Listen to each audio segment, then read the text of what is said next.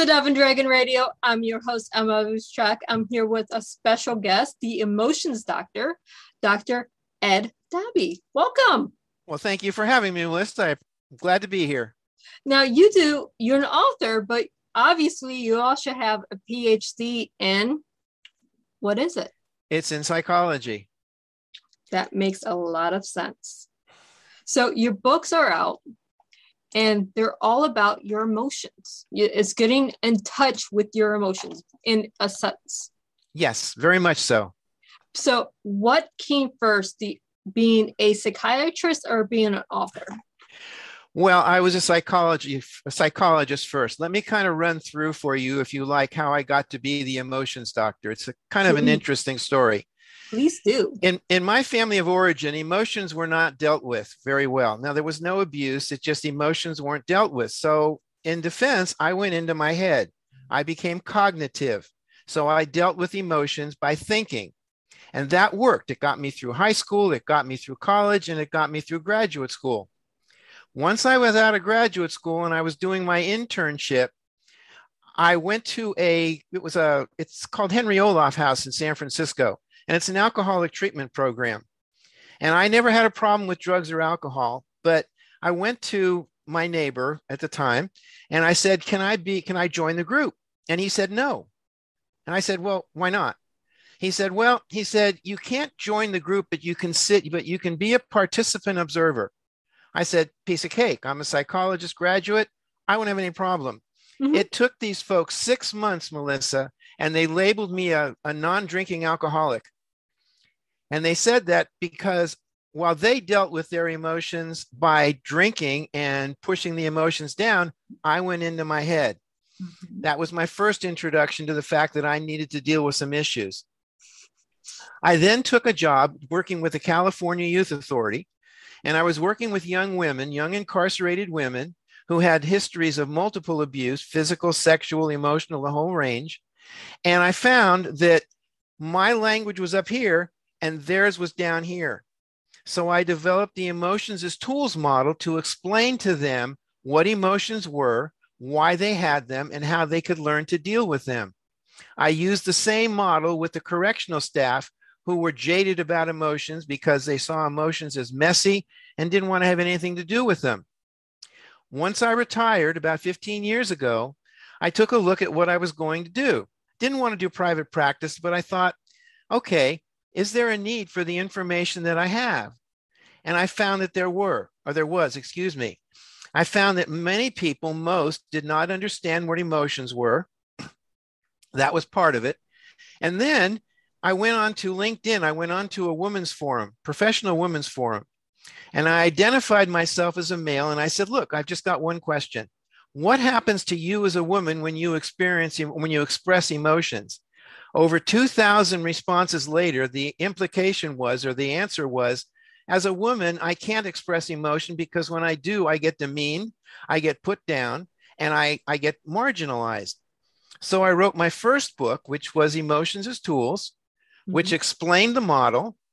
And I wrote my second book, which is Beyond Anger Management, in order to address anger and the misconceptions about anger and I needed to have a label. So I called myself the emotions doctor, which every time I think about it, given where I came from, I have to laugh. But that, that's who I am now. But that is the excellent point of where you came from and why you do what you do.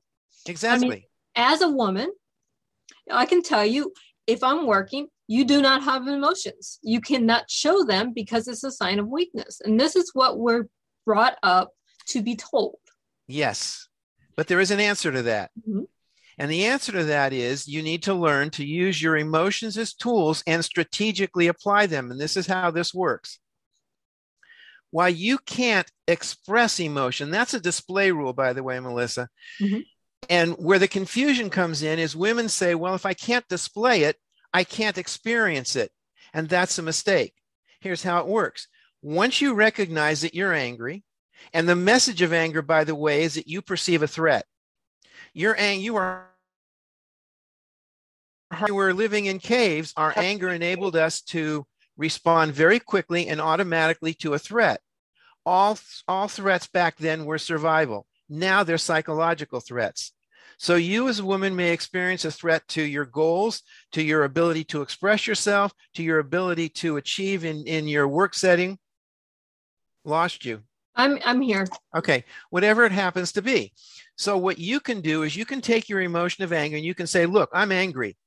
And I've got a very good reason to be angry. Mm-hmm. So now then, I'm not going to display my anger because I can't because there are too many uh, problems that'll come up, but you can use the energy of your anger to get rid of the threat. And you can do that more subtly. Mm-hmm. You can use it to generate the energy to maybe find out what you have to do in order to get around the person that's obstructing you. You can use your anger to say, What do I need to do to change the situation? You can use your anger as a source of energy to do a whole bunch of things. You just can't directly or outwardly express your anger. That is strategically applying your anger as a tool. And we have been doing this for years. Is it called the mom look? Absolutely. I mean, any mom who has a child knows the mom look. And it usually works because you can't say what you want to say in your head.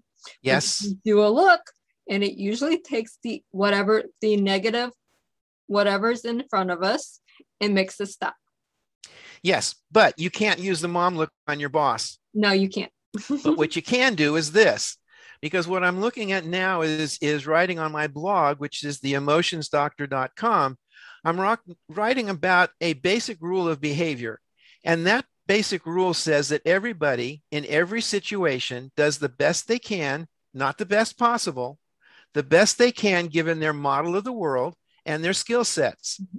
So if you understand that and you have a boss, you can look at one, his model of the world. How is he looking at you?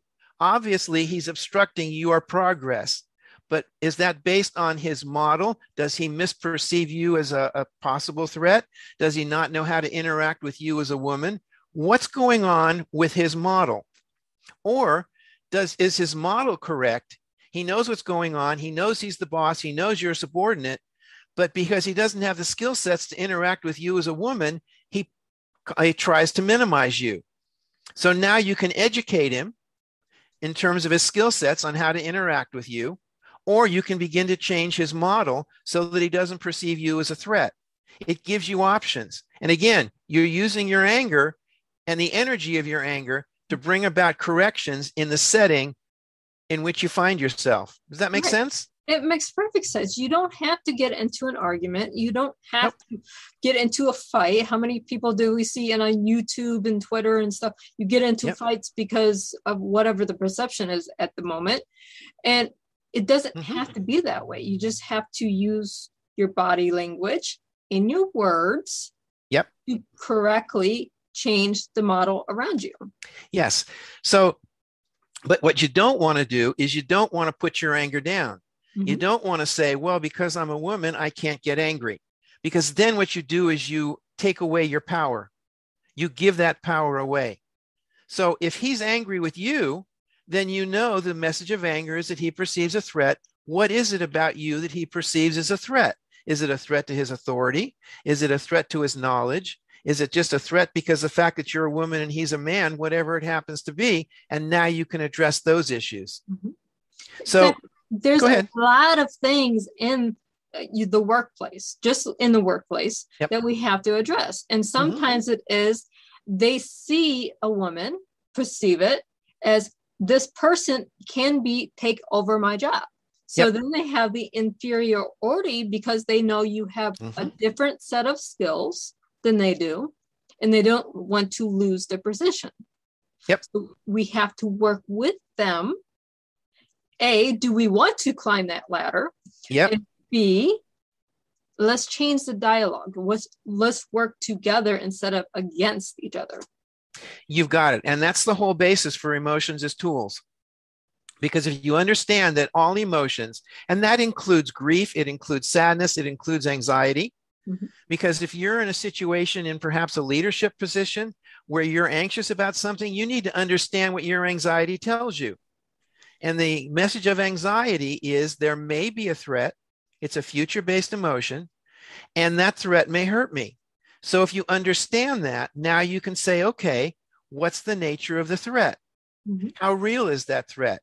And what do I need to do in order to uh, use that, ang- that energy of anxiety? Well, what you do is you prepare. That's what my students do. I'm a university professor. My students take the energy of their anxiety and they say, I need to study in order to pass the exam. The other thing that you can do with anxiety, and there's a flip side to anxiety that most people don't understand, and that's called anticipation. Anticipation is a future based emotion, the message of which says, Wow, something good is going to happen. I'm prepared for it. I can't wait till it gets here. Mm-hmm.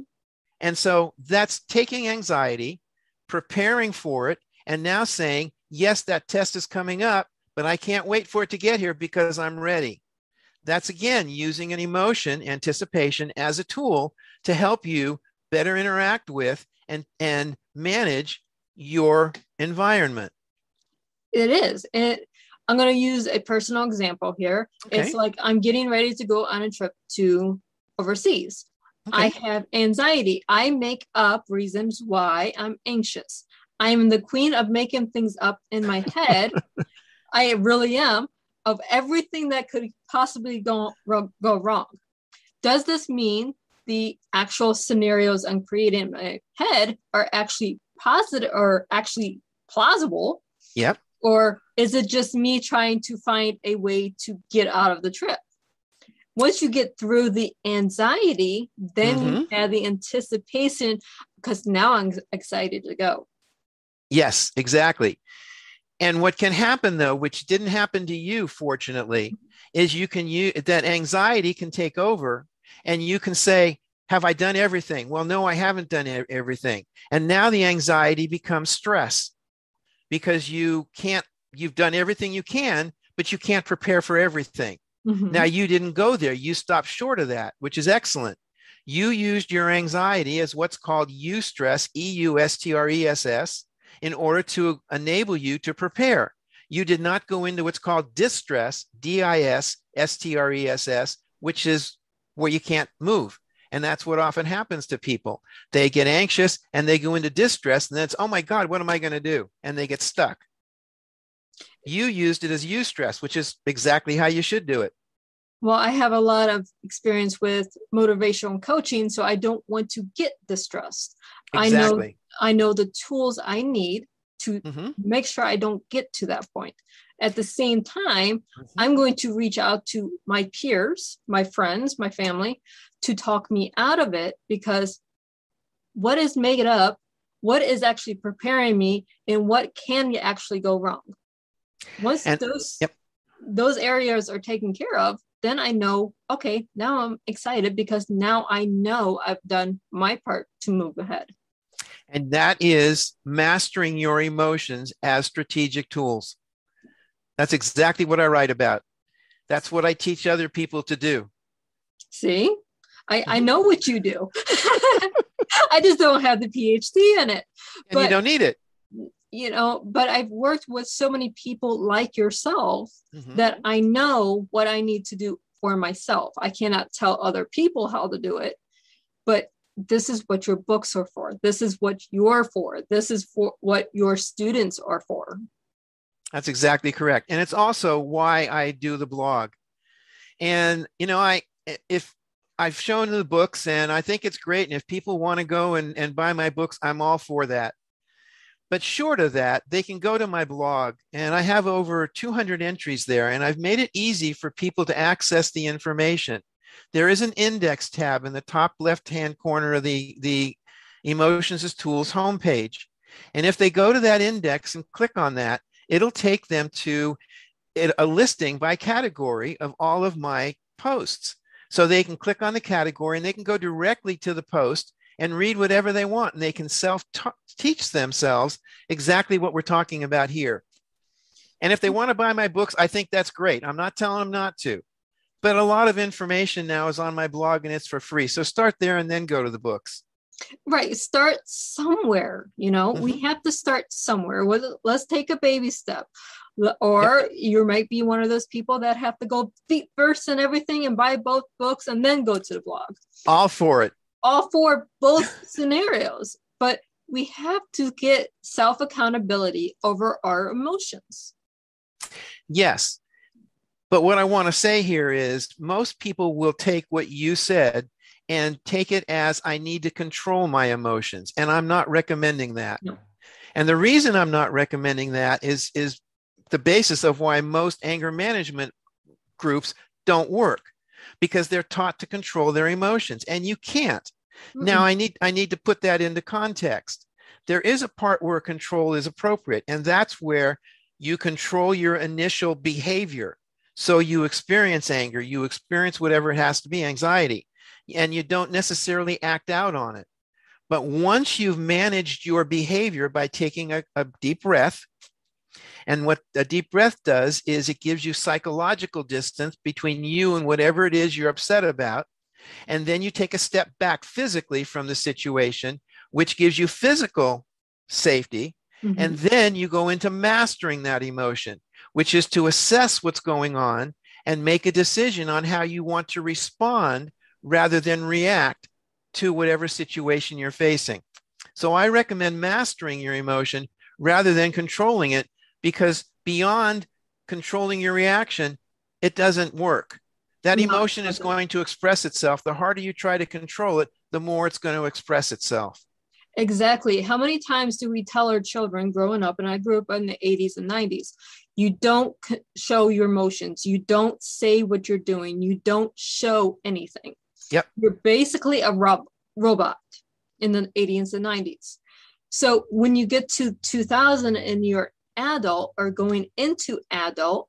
Yep. Now you're facing adulting and you're experiencing all these emotions you were told for 18 years not to express. So we have so many people going yep. Opposite way. We get mm-hmm. into drugs, we get into alcohol because we don't know how to master our emotions. Exactly. And that's been my mission, if you will, since I retired, mm-hmm. in order to educate people. I spend time on the, the website Quora.com where people write in with questions and then I address those questions. And practically all the questions were how do I control my anger? How do I deal with anxiety? How, because there's still a lot of misinformation out there. And we don't have much guidance. We see celebrities who say, you know, I got angry, and if I hadn't gotten angry, I wouldn't have hurt you, or I wouldn't have done this, or I wouldn't have done that. And the message is that somehow our emotions control us a lot of misinformation and myths out there. And as I said, you know, I'm, what my goal is is to try and, and reach as many people as I can by doing podcasts and my blog in order to re-educate them to what their emotions are and how they can master those emotions in order to make their lives better and right. their relationships. Right. It, it, takes you have to do it yourself. Mm-hmm. I can't do it for you. Nope. Doctor of Emotions can't do it for you, but we can give you the tools of yep. learning how to do it for yourself. That's exactly it. And that's the message that I hope people get. Well, We can hope because we need more people to understand their emotions and not blame their emotions on someone else mm-hmm. and not control their emotions in a negative way. That's it exactly. And you know, that's another myth, the idea that there are positive and negative emotions. And that isn't true. Now, where it comes from is there are emotions that feel good. We call that the hedonic quality of the emotions that feel good, like happy. Mm-hmm. And there are emotions that don't feel good, like anger and sadness. But if you think of emotions as negative, the idea comes up that if it's negative, why should I keep it? And the idea that nobody wants a negative balance in their checkbook, nobody wants a negative evaluation at work, so we want to avoid those things that are negative. So it, it kind of, of is upsetting to me when I see people label emotions as negative because I don't want people to get rid of any emotion. I want them to see all emotions as adaptive. If I lose somebody, I mean, I um, a while ago, a few months ago, I had a, a, a good friend of ours. Um, their father died, the son, and um, I was was at the hospital, and I heard his aunt tell him, um, don't, don't be upset. And my thought was, and I told him, I said, look, I said, you've got every reason to be upset. Your father just died. You've got every reason to be sad. You need to experience that sadness. You need to experience that grief in order for you to get through it and get healthy. Mm-hmm.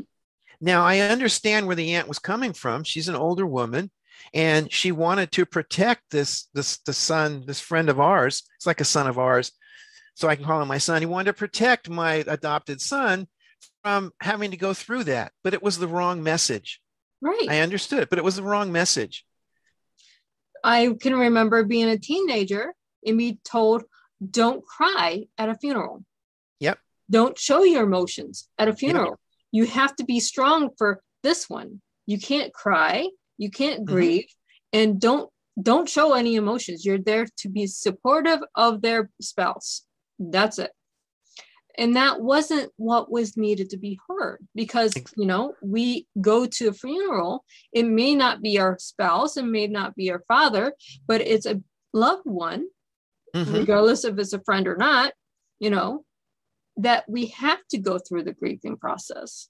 Exactly. No i i agree. And I, I hope that people see that and i think things are changing now i think mm-hmm. now it's more acceptable for men to cry mm-hmm. it's still not totally acceptable but we're getting there yeah and and and men well women aren't aren't empowered to express anger men are not empowered to express sadness or anxiety so what we tend to do is we tend to use anger as a secondary emotion because anger is empowering so mm-hmm. i may not be able to show anxiety but I can show anger. Now, when I do that, what I do is I take away my own power as a man to experience my emotions and use my emotions in order to help me understand the situation in which I find myself and how best to deal with it. So it's a double edged sword. Women are not empowered to express certain emotions, and men aren't empowered to experience or express others. Now, again, I see that changing, mm-hmm. but it's not changing fast enough. Right. We have to work with each generation and it's getting mm-hmm. there. Yep. But at the same time, it's not getting there to where we need it as a community. And when exactly. I think a community, I mean everyone, all mm-hmm. inclusive. You know, it's not just, oh, it's happening in this city. Okay, that's great for your city. What's going on with the state, the country, mm-hmm. you, you know, the world? We mm-hmm. have to get it completely unified where we are empowered to use our emotions wisely. I agree. And you know, I also have concerns about this generations that's coming up that that most of their interactions are online in terms of videos and whatnot and computer games. And, and I don't know where that that generation is going in terms of emotions and what they're learning and and what kind of messages they're getting. Yeah, that worries me for no end as a mother mm-hmm. because you have no human connection. You spent have children now out of school for two years, basically.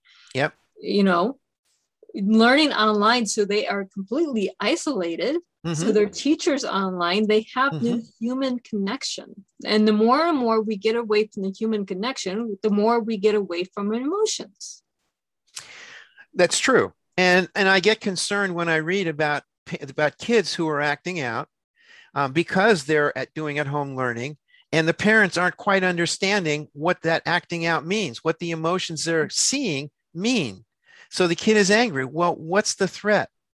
What's the threat that the kid sees? Mm-hmm. Is it mm-hmm. the threat that he can't be with his friends? That's possible, and that needs to be acknowledged. Is the threat that if he or she feels they're falling behind, which is also true, because mm-hmm. the, the studies are all saying that these kids are falling behind in terms of learning. So, as a parent, I would want the parent to say, okay, let's acknowledge and validate what your kids are feeling, and let's see how we can work around that. What can we do? Can we get some extra help? Can we get you in, in touch with some of your friends once they've been vaccinated or whatever needs to be done? But to acknowledge the emotions that these kids are feeling because they're real and they need to be validated. So when you validate the emotions, you validate the kid. Right and the kids need to be validated they cannot be yes. just locked away in a in a room for 18 hours a day and told yep. they have no concept of emotion and their emotions don't matter that messes a child up trust me no it does but if you're a parent and if you're not enlightened or educated the way you are mm-hmm. and you see these emotions in your kids and you don't know you know what the emotion is but you don't know what it means you're going to feel frustrated because you don't know how to help your kid deal with it because you don't know how to deal with it. Right. So it all kind of it all fits together. It is. It's an, a never ending circle that we're seeing little splinters split off on it. Mm-hmm. So we finding ways to get off the circle, but at the same time, we need to break it completely. Yes, that's exactly correct. and I, I heard I heard you on on one of your podcasts that you have a kid on the aut- autism spectrum. Yes, it's even more it's even more difficult for you to explain to your child what your child is experiencing and going through. It is, especially when she was little. I mean, mm-hmm for an autistic child between the age of four and 10, those were the hardest years for me because she couldn't tell me what she's feeling. She's mm-hmm. just acting out. Well, I don't understand why she's acting out because she can't articulate what's going on for mommy to fix it. The good news is, by the way, that the profession of psychology and psychiatry has come a long way I first became interested in psychology when I was at a camp for exceptional children way back in the Stone Age. And I was I was working with autistic kids. And back then, the professionals were blaming the mothers as schizophrenogenic mothers. They were blaming the mothers because they didn't understand what autism was. We have come a long, long way in terms of our understanding. Yeah. So in your case, I'm glad that you're having to, de- uh, not that you have to deal with it at all, but that you can deal with it now with so much more information is available than was back then. It right. was primitive back then. Oh, just in the last 10 years, I've seen a lot of growth within the psychology network, within mm-hmm. the autism network, with more research sources that are out there to help explain how to deal with certain things. Yep because it's not just oh i'm mad or upset it's you know you have the sense of touch that's hypersensitive uh, sound sensitivity light sensitivity things that we normally don't deal with that our children do deal with mm-hmm. so it could be just a they're mad because it's too bright and i can't say this light's too bright because that's the normal setting for us but it's too bright for them that's true. And see, and what you've just done is you've said, I need to understand it from their perspective. And that's what I'm trying to get across to everybody about their emotions. When I'm dealing with another person, I need to understand what they're feeling and expressing and perceiving from their point of view as communicated to me by the emotions that they're expressing. Same idea, mm-hmm. different context.